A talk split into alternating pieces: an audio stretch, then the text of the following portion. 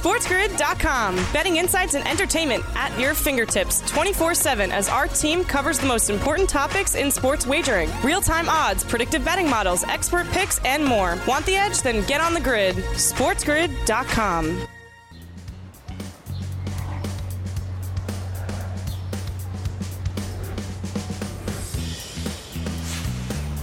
We have made it. Today officially begins the greatest three week stretch on the sports calendar. It is full blown conference tournament week where all the big dogs get into the fold today. We're talking high major conference tournament action, and this is certainly March. We go around the association as well here on a Thursday on the morning after on Sports Grid and Sirius XM channel 159. I am Ben Stevens. College basketball, the NBA, the NFL news cycle seems to never stop, especially as it pertains to quarterbacks in the last couple of days.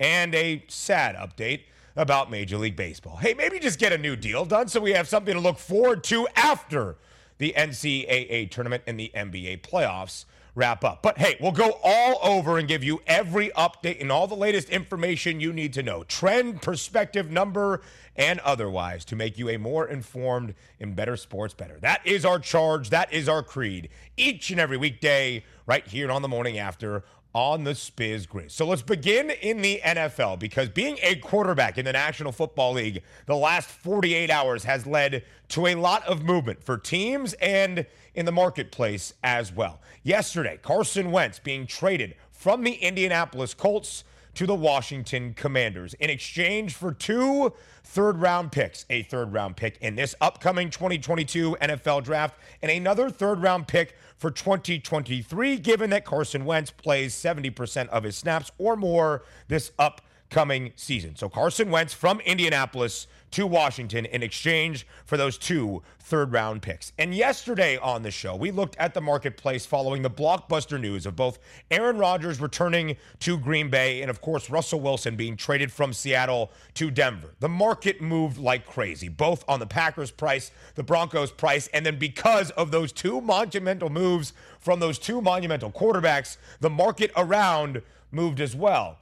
Carson Wentz going to Washington didn't have exactly the same manipulation and the same movement in the marketplace. But let's take a look at the commies, the Commanders' odds for this upcoming 2022 NFL season. Let's start at the bottom there with that Super Bowl price for Super Bowl 57. Washington 55 to 1 right now on the FanDuel Sportsbook to win next year's Super Bowl, tied for the ninth longest odds in the entire NFL alongside the Pittsburgh Steelers and the Carolina Panthers. The NFC Championship odds though slightly more in the Commanders' favor, 23 to 1, the 10th best odds in that conference. It's also interesting. I mentioned the 55 to 1 price for Washington, the same as Carolina to win the Super Bowl, but in the NFC, that 23 to 1 price on the Commanders is $3 ahead of where the Carolina Panthers stand right now. And maybe most importantly, as we start with a big picture perspective and dive it all the way down into the divisional market, Washington right now, the third best odds or the second longest odds, depending on how you want to conceptualize it, at 5 to 1 to win the NFC East division. We will go through the NFC East and you will see the Dallas Cowboys are an odds on favorite to win the NFC East next year. Minus 125, the price on the boys. They are one of three teams in three divisions across the entire National Football League with a minus money odds on favored price. The other two, the Green Bay Packers, a heavy favorite at minus 220 to win the NFC North. Those odds getting much stronger after the Aaron Rodgers news, and the Buffalo Bills in the AFC East. Minus 180. A welcome to our Sports Grid radio audience here. The opening hour of the morning after on a Thursday on the Spiz Grid, Sirius XM, channel 159, all of our terrestrial radio affiliates as well. I am Ben Stevens. This Thursday is a wonderful Thursday. Conference tournament week in full swing across the country in college basketball. Games start in less than two hours and go for 14 more hours after that. The true beginning of the greatest three week stretch on the sports calendar in this month of madness that we know as March. We go around the association as well. And here to begin the opening hour of TMA, the NFL never, never stops, especially as it comes to quarterbacks in the last two or three days or so across the league. Of course, 48 hours ago, Aaron Rodgers returns to Green Bay. Russell Wilson shipped from Seattle to Denver in a blockbuster deal for the Broncos and the Seahawks. And then yesterday, more breaking news out of the NFL. Carson Wentz traded from the Indianapolis Colts to the Washington Commanders, the new franchise quarterback for Washington, who apparently was looking around the market for many a QB and inquiring for many a quarterback across the NFL, even making a pitch for Russell Wilson to become the new quarterback of the Commanders. But like Russell Wilson and like Aaron Rodgers, that moved the market in a tremendous amount of ways. Wentz going to Washington, as you see there, in exchange for two third round picks and then a swap of the second round picks for this upcoming 2022 NFL draft between Washington and Indy as well. The Carson Wentz trade didn't necessarily move the market as much. Washington had no movement in their favor in the Super Bowl category, still 55 to 1, tied for the ninth longest odds in the league, 23 to 1 in the NFC, the 10th best odds and the third best or second longest 5 to 1 to win the NFC East. The Cowboys in the NFC East, the favorites at minus 125, one of three divisions, three of the eight in the NFL with an odds on minus money favorite. The last time we saw Carson Wentz, and let's not forget this, and here's how I feel about Carson Wentz and his future as a long term, sustainable, successful quarterback in the NFL. The last time we saw Wentz, he was the quarterback of the Indianapolis Colts, who were a 15 point favorite on the road against the Jacksonville Jaguars. And all the Colts needed to do was win that football game to get into the postseason. They lost outright by 15 points. College basketball, that's the focus next. SportsGrid.com. Betting insights and entertainment at your fingertips 24 7 as our team covers the most important topics in sports wagering real time odds, predictive betting models, expert picks, and more. Want the edge? Then get on the grid. SportsGrid.com.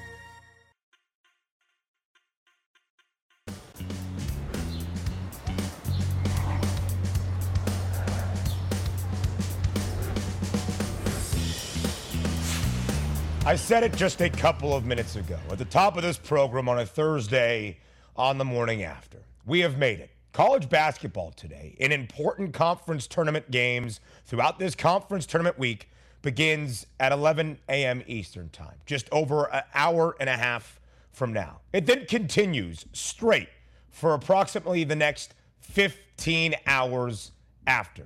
Yeah, 15 hours of college basketball on this Thursday, where games mean everything, where bids to the NCAA tournament are on the line, where bubbles are hoping to not be burst, and where seed lines in the big dance are at stake as well. We have made it. This is a Thursday on the morning after and Sirius XM channel 159. I am Ben Stevens. This begins the greatest three week stretch of college hoops on the sports calendar, possibly the best three week stretch of the sports year. Let's enjoy the ride and let's get ready for the ride in the zone.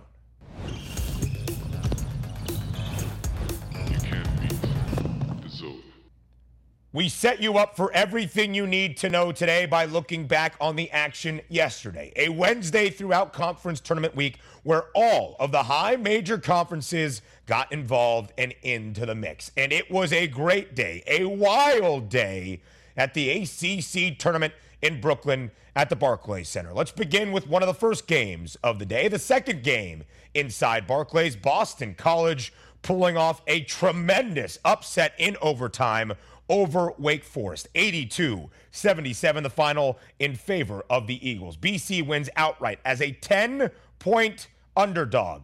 Talk about madness in the month of March. The number 13 seed in the ACC tournament, BC has already won two games. They beat Pittsburgh in their opener by 20 points. So BC has covered, of course, in both of their ACC games so far. And Boston College, as an underdog, a 10 point underdog outright winner yesterday, they've covered in five of their last eight. They have gone over in three of their last four. But the main story of yesterday was about the failed opportunity of Wake Forest. They had odds to make the NCAA tournament, field of 68 on the FanDuel Sportsbook at minus 240. But the Demon Deacs firmly a bubble team. Now they will have an excruciating next four days as they wait to Selection Sunday, squandering an opportunity to pick up a win they needed in the ACC tournament. It wouldn't have been a great win over BC, but you could ill afford that loss, and Wake Forest will now certainly sweat as we get ready for Selection Sunday. Again, the Demon Deacons, a 10 point favorite yesterday, who were minus 240 to make the NCAA tournament before that loss to Boston College yesterday. The first game up at the Barclays Center on a Wednesday in Brooklyn, my alma mater, the Syracuse Orange, lived to fight another day by absolutely hammering Florida State, winning by 39 points, 96 57. Syracuse wins outright as a two and a half point underdog. The first time in the last four games for the Orange that Syracuse has covered as a dog, still below 500 ATS as an underdog, six and seven against the number. Now, Cole Swider led the way for the Orange yesterday 28 points, 13 boards. Buddy Boeheim, the son of Jim, of course, 14 points three of nine shooting from deep. But the story around this game in the aftermath was not so much SU's 39 point victory and winning outright as a two and a half point underdog. It was a punch thrown by Buddy Boeheim in the first half against FSU's Wyatt Wilkes. They were battling for positioning inside. Some frustration boiled over, and Buddy Boeheim threw a right punch unsolicited at the stomach of Wyatt Wilkes. Nothing was whistled on the floor. No foul was called during regulation, and they did not review the action, which looked to be what is known in college basketball as a flagrant two. But after the game, the ACC suspending Buddy Boeheim for today's contest to get things started at the Barclays Center against Duke. Now, we can debate on whether or not this suspension is warranted. In my opinion, it is not, because based on the letter of the law, no review happened during the course of the game. We can't go back afterward if we are not following the rules during the game. Was it right of Buddy Boeheim? Absolutely not. It was not a clean play in the spirit of the game, and Buddy himself issued an apology after the game, taking full accountability for the wrongdoing in his action. I do not believe, though, Buddy Boeheim should be suspended for this Duke game, and Syracuse, a 13 point underdog against the Dukies today.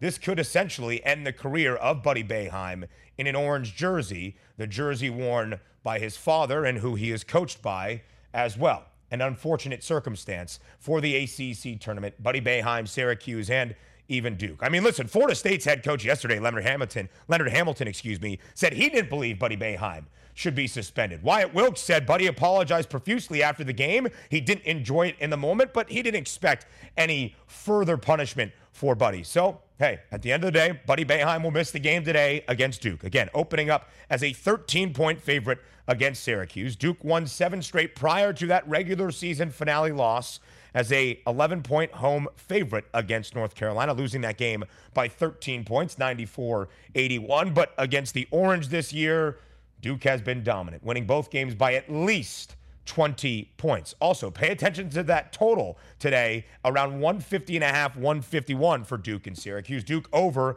in four of its last five games, Syracuse over in five of its last six. Duke has averaged 88 points per game in the two matchups against the Orange this year. It will be a very tough road to even cover that big spread without Buddy Boeheim for the Orange today, but maybe a rally spot one final time. So, as we continue to go around the conference tournament action throughout the country this week in the Pac 12, it is madness and it is certainly March. Stanford comes back in a wild rally late in their Pac 12 tourney opener against Arizona State. The Cardinal win 71 70. James Keefe hitting a game winner at the buzzer to allow Stanford to prevail victorious. Stanford ended the game, folks, on a 16 to one run against the Sun Devils. Arizona State was up by 14 points, 69 to 55 the score, with three minutes left in the basketball game. For somebody that bet Arizona State minus four and a half yesterday, I look and see that, and ASU was up by nine with a minute and a half. I'm like, fantastic. This is not even a sweat. and they cough it down their leg there at the end, blowing a 14 point lead in the final three minutes. And again, Stanford ending the game on a 16 to 1 run. Stanford winning outright as a four and a half point underdog. They have covered in three of their last four games as a dog, including against Arizona in the final two weeks of the regular season. Stanford gets the top seeded Cats, the Arizona Wildcats, the Pac 12 regular season champs today in Arizona entering the tournament in the Pac 12 was minus 140 to win the entire thing. From the Pac 12 to the Big 12, we go to Kansas City, Missouri, in the only game we saw in the Big 12 tournament yesterday. An opener between the 8 9 in West Virginia and Kansas State. And it's the Mountaineers getting the win over the Wildcats 73 67. As we told you yesterday, and most of this handicapping coming from our dear friend, old K Dubs, Kevin Walsh, who astutely pointed out the fact that both Kansas State and West Virginia played a ton of overs throughout conference action. The main focus was that total of 138 in a hook yesterday. It finishes at 140 between the two with a final score of 73 67 going over one final time for Kansas State this year in Big 12 play. K State ends the year going over in 15 of their 19 Big 12 games. That is the highest over percentage in conference games in the entire country, 79% of the time hitting the over. But West Virginia is not done. West Virginia gets Kansas today, and the Mountaineers have gone over in 14 of their 19 Big 12 games by an average margin hitting the over of 6.6 points per game. West Virginia gets Kansas today, like I mentioned. The Jayhawks, a nine point favorite against WVU with the total at 146 and a half. Kansas, despite being the number one seed, was not the favorite to win the Big 12 tourney entering. That would be the Baylor Bears at plus 230. Kansas was plus 260. A virtual home game for KU in Kansas City. We go around the association to pro basketball next. You're on the grid. SportsGrid.com. Betting insights and entertainment at your fingertips 24 7 as our team covers the most important topics in sports wagering real time odds, predictive betting models, expert picks, and more. Want the edge? Then get on the grid. SportsGrid.com.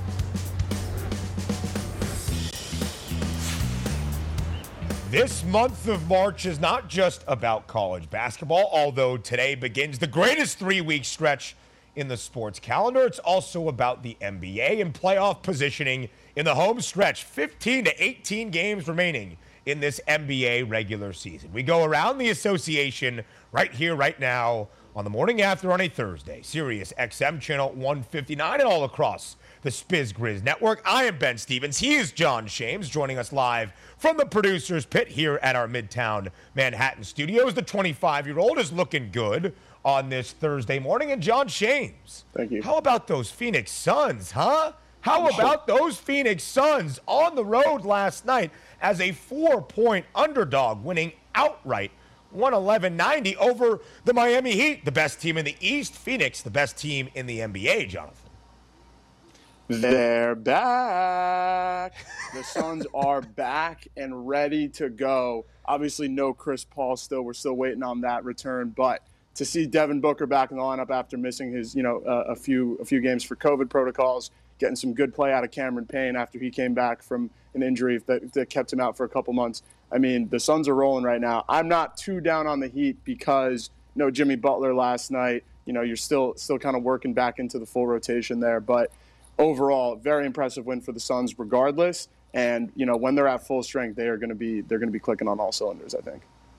Yeah, I don't think it's any indictment on Miami last night. I think it just goes to show about this Phoenix Suns team because even without the point guard, even without D Book, John Shames, they had won three of their last four games. So the depth they have, I think, really speaks to what Phoenix can do, not just right now, because they are going to be the number one seed in the Western Conference, what they can do come the postseason. Of course, Phoenix showed us that last year by making a run to the NBA Championship Series. In Phoenix, as I mentioned, winning outright as a four point underdog. The line was seven before we got the news that Devin Booker was out of the health and safety protocols, and that line worked out. And Phoenix this year, five and four against the number as an underdog, also five and four straight up, having won outright in all five of their covers. And all five starters for the Suns yesterday on the road in Miami, scoring in double figures. D Book leading the way, a team high 23 points, nine assists, and eight rebounds. So now we look at this from an NBA title perspective because it's big picture when you have the top seed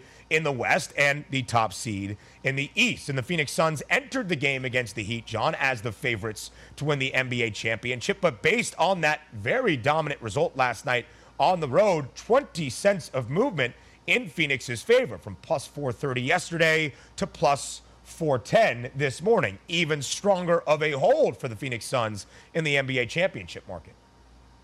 Yeah, I mean, I think you said it right. People are starting to notice the depth of this team, and the depth is really what got them there last year to the NBA Finals. And I think that's that's what we're looking at again this season. And yeah. you know, once once we get everyone back in the fold here, that is certainly a team to watch out for. I've always this season has I've maintained that they are probably my favorite coming out of the Western Conference. The Warriors are right there if they can get healthy too, but the Suns are definitely a force to be reckoned with, and I, I have all my eyes on them right now in the West.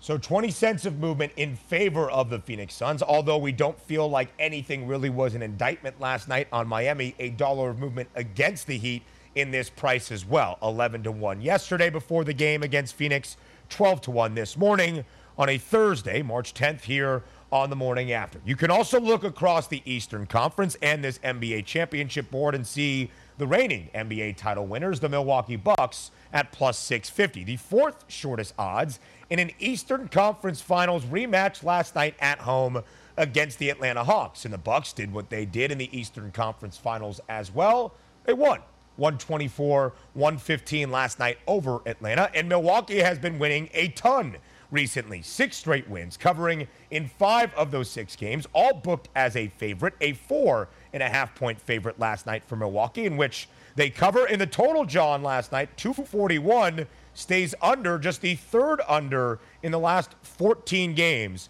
for the Milwaukee Bucks. So an Eastern Conference Finals rematch in Milwaukee based on the loss in Miami last night for the Heat and a win over the Hawks. The Milwaukee Bucks now just two games back of that top spot in the East. Yeah, and I'm a bit surprised about the game going under, to be honest with you, because both of these offenses have still been clicking on, on all cylinders recently. Uh, I, I actually wonder, like, I was thinking about it this morning. What has changed so much for Atlanta this year that they are so much worse? Like you said, these teams were going head to head last year in the Eastern Conference Finals. What is it about the, you know the roster's the same, the coaching staff is the same. Milwaukee, on the other hand, they brought back a lot of guys. They added a few pieces as well, but they're still right there towards the top of the East. So I have to wonder, like, what is it about Atlanta this season? Where was it just a fluke last year? What what's what's the difference right now?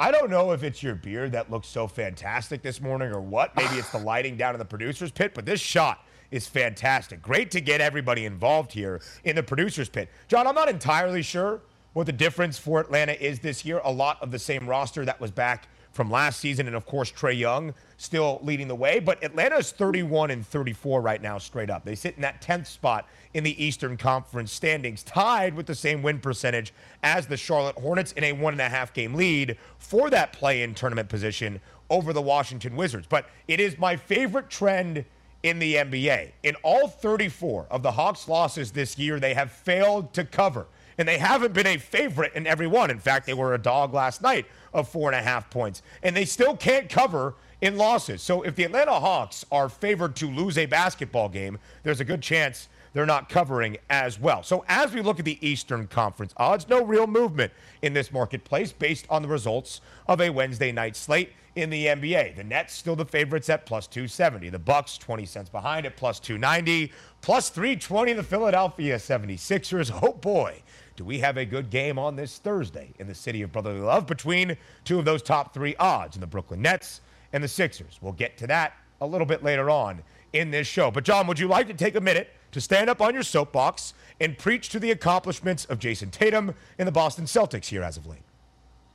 Oh my God, Ben! I walked in this morning, and the first thing I said to you, I think, literally the first words of my mouth, out of my mouth were, Jayson Tatum, best player in the NBA." This guy is freaking incredible, man a little disappointed to see Jaylen Brown only having 15 points last night. I am waiting for the day that the two of them can have big games, you know, a string of, of good games together. But I will take 44 from Jayson on any night. he has really stepped his game up this year. After struggling to start off, it's kind of a trend that we've seen the past couple seasons where he comes into the season maybe trying to do a little too much, not taking the best shots, but that guy once he once he has his head right on his shoulders and he attacks the, lane and picks his three-point shooting spots better, he is truly one of the most elite scorers this game has seen in a very long time, I think. So the Celtics, they're going to ride Jayson as long as he's as he's willing to give them, and uh, I am very happy about it. I will say, big smile on my face today.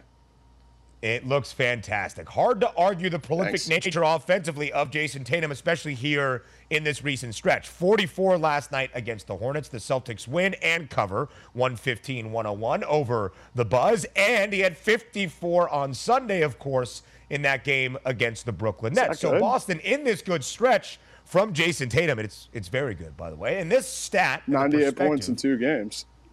Oh, that's pretty good math on your part right there. You should be good math. It not just in English, by math. the way. That was good. It was. I'm not great at mental math, so the ability to do that on the fly, very, very talented out of you, John. But these stats that I'm about to read off right now, as you know, coming from our good friend, somebody who works for NESN in the Boston area, George Balekji. Over the last four games for Jayson Tatum, averaging 42 points per game, shooting nearly 50% from three at 47% overall, and it's led to obviously great success for the C's as well. Boston 4 0 straight up. 3 0 1 against the number, the only spread they did not cover, a six point push in that six point victory against the Nets on Sunday afternoon. Also, do want to highlight here the Bulls snapping a five game losing skid last night on the road in Detroit. They push as a six point closing favorite against the Pistons. The Pistons still have covered in seven of their last nine games, and the two non covers were pushes for the Detroit Pistons. So you see the Bulls there at 16 to 1, the Celtics at plus 950, and the Miami Heat in the Eastern Conference at 5 to 1. I still believe, John, there is some value. Now, this is not in the rundown as it stands currently, John. We'll get to it later in West Coast Wake Up in our third hour, but I do need your thoughts on the LA Lakers. The reason it's not included right here is because we did the rundown yesterday before the action on a Wednesday night, and we assumed the Lakers would, yeah, get a win at least in Houston, right? You'd Wrong. think. The Lakers lose in yeah. overtime by nine points to the last place Houston Rockets 139 130 in OT. The Rockets, John, winning outright as a seven and a half point underdog. Dude, the fact that you can lose by nine in a game that goes to overtime just tells you all that you need to know about this team. What is happening to them down the stretch? I do not believe in them at all. This game, I think, is kind of a microcosm for what their season has been. You get a chance, you're right there, you're hanging on in the Western Conference race. The, the clock's ticking, you know, we're getting towards the end of the season, and they're just choking and choking and choking. And you know, it's it's good. It's certainly a big disappointment for for Laker Nation this season. Big big benefit and big big smile on my face again as a Celtics fan here. But it is certainly you know this is not how they envisioned the last couple of years of, of LeBron's career going. And, and you know we talked about it the other week of what are the odds that the big three is all on this team next year. I think it is getting that price is getting shorter and shorter by the day that they are all going to be out of town probably plus money as of right now. The Lakers have lost six of their last seven. And John, say it with me. We fade the Portland Trailblazers until further notice. The Blazers last night were a 19 point underdog against the Utah Jazz. And they lost 123 85, Jonathan. They have lost six straight games. They have not covered in six straight. Five of the six is a double digit underdog. The shortest spread was eight and a half points. Fade Portland. John, great stuff. Craig Mish comes up next for the latest on the lockout in Major League Baseball. SportsGrid.com. Betting insights and entertainment at your fingertips 24 7 as our team covers the most important topics in sports wagering real time odds, predictive betting models, expert picks, and more. Want the edge? Then get on the grid. SportsGrid.com.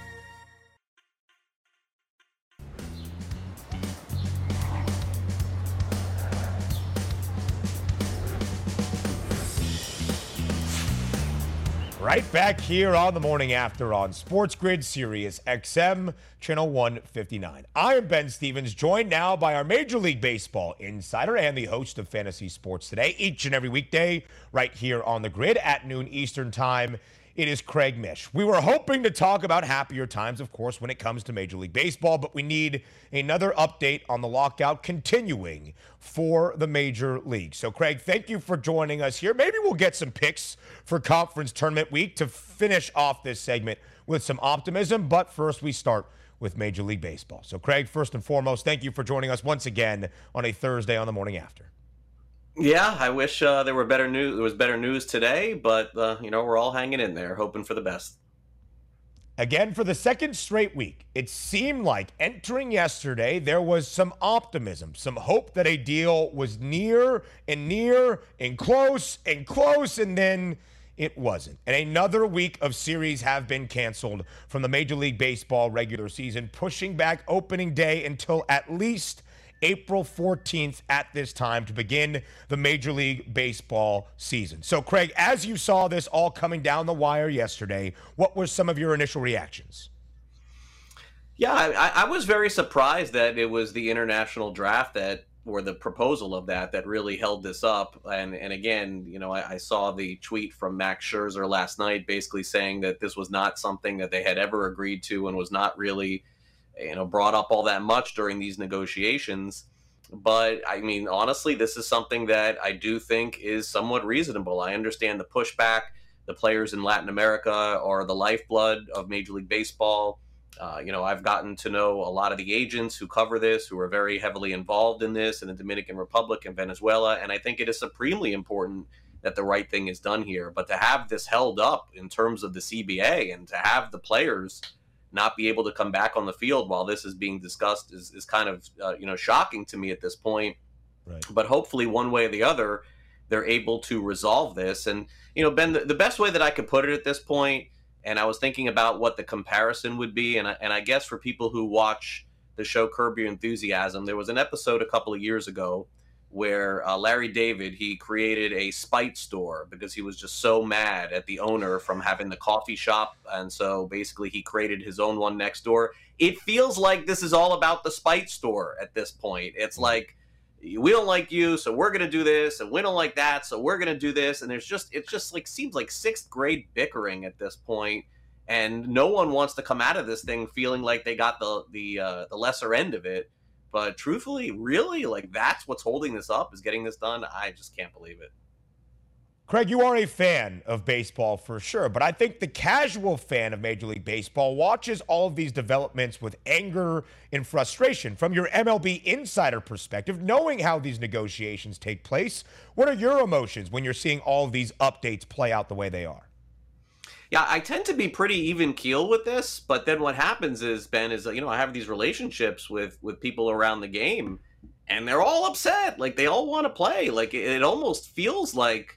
I mean, dare I say that maybe some different people should be negotiating this thing because at least from the, mm. the people that I talk to, there isn't one person, both on the player side and on the other side too, that uh, that that thinks that this is good, and they're all like, "Let's just get it done. Let's just figure it out."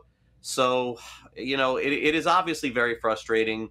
Um, you know, I've I've gone to spring training in Florida.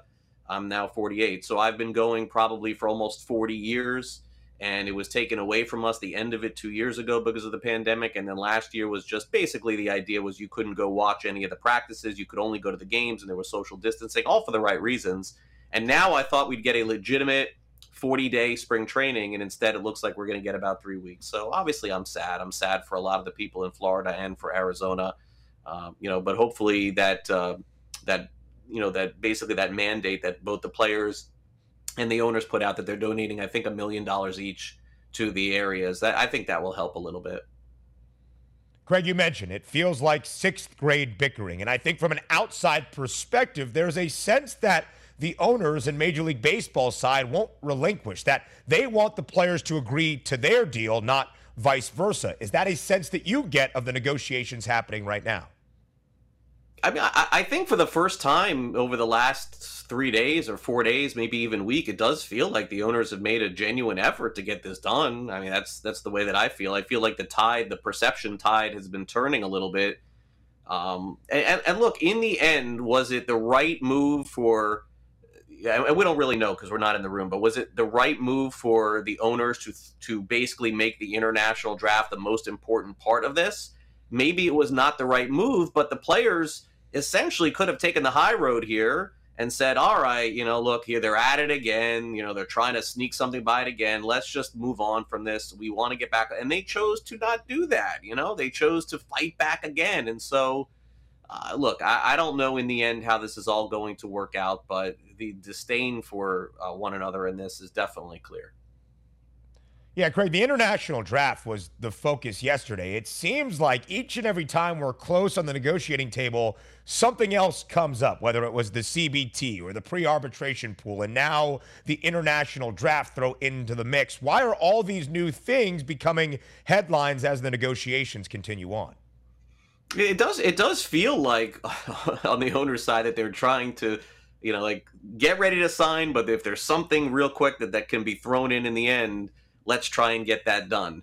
And and look, these are very savvy, sharp negotiators uh, on the side of both sides of the players, but on the owners especially too, because we remember the last few times that this has happened, the owners have come out on top. So I sort of understand it and I sort of get it, but in the end, the people who are really hurt are people that are watching the show, the fans of the game, and uh, and look, and, and the players just very simply put are unwilling to take any kind of loss in this thing and I've said it before, it, it sort of feels like on the player side, instead of you know throwing a you know nine inning complete game, it feels like they're trying to get a no hitter out of this every single time they negotiate, which is essentially not going to happen.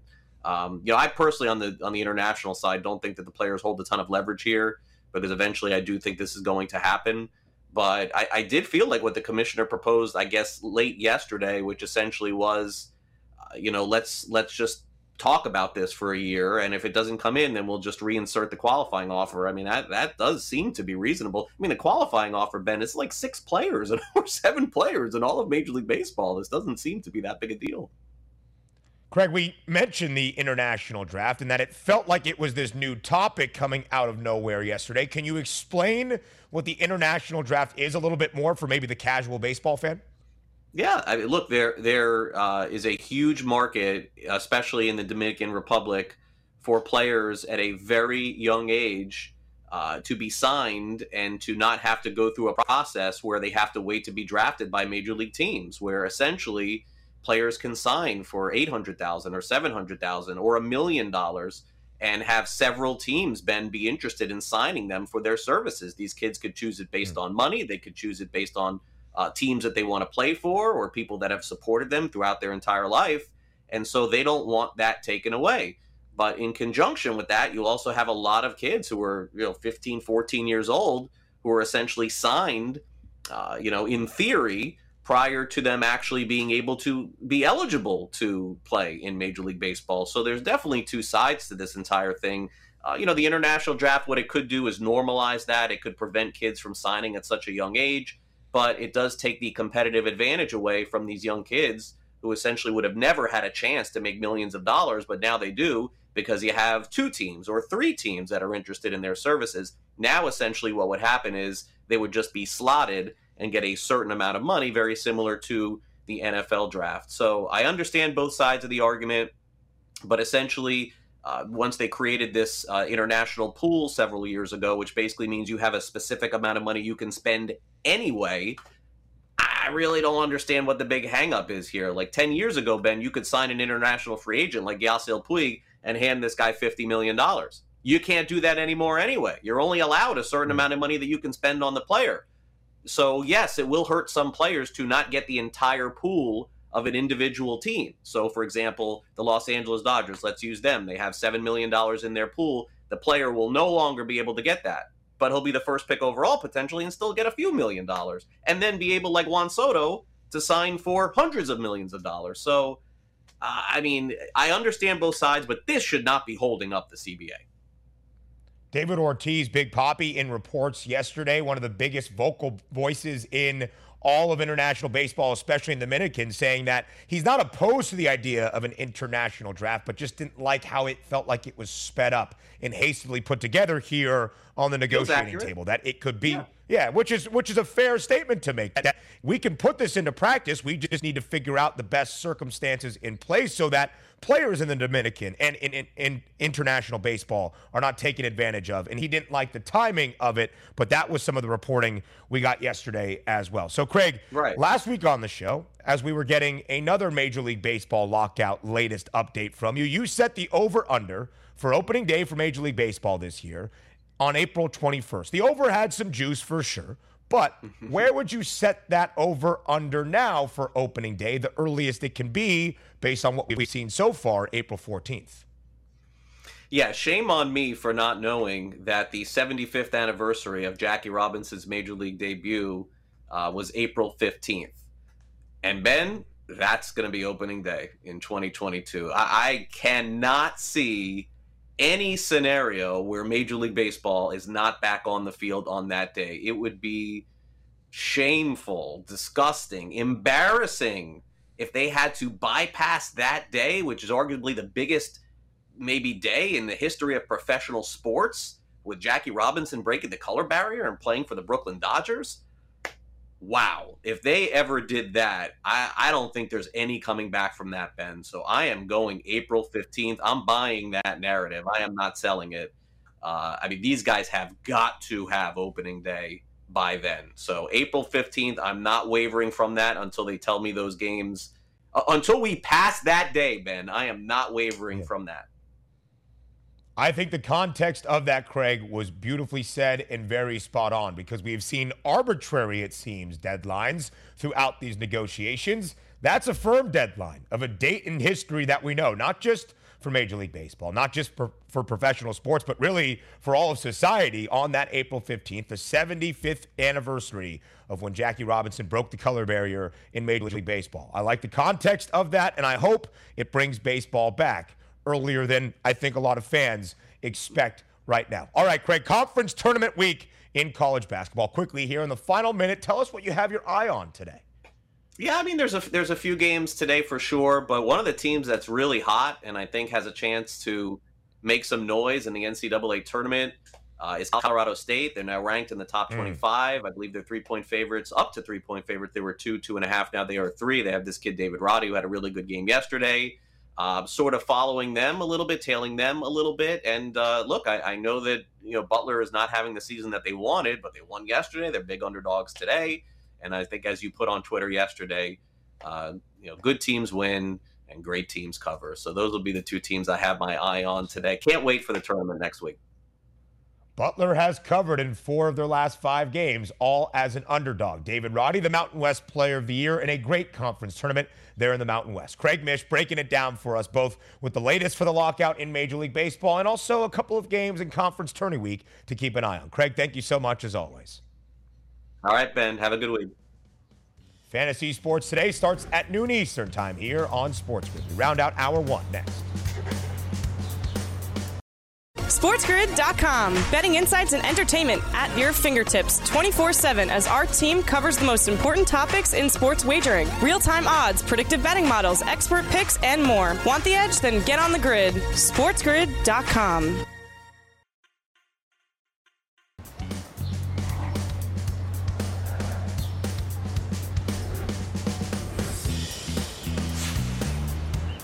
Hour number one of the morning after, about to come to a close right here on the Spiz Grizz, otherwise known as the Sports Grid Network and Sirius XM, channel 159. I am Ben Stevens, but just because hour number one is about to be done, don't you fret. Two more hours of TMA up on the other side of the break as well, and we get you set for a huge Thursday in college basketball. Conference tournament week, the countdown within an hour almost of the first day and the first game, I should say, of college hoops on this Thursday. But to round out our number one, we just finished discussing the Major League Baseball lockout with our MLB insider, Craig Mish. But now we want to hear from you. We do that in Fade the Public.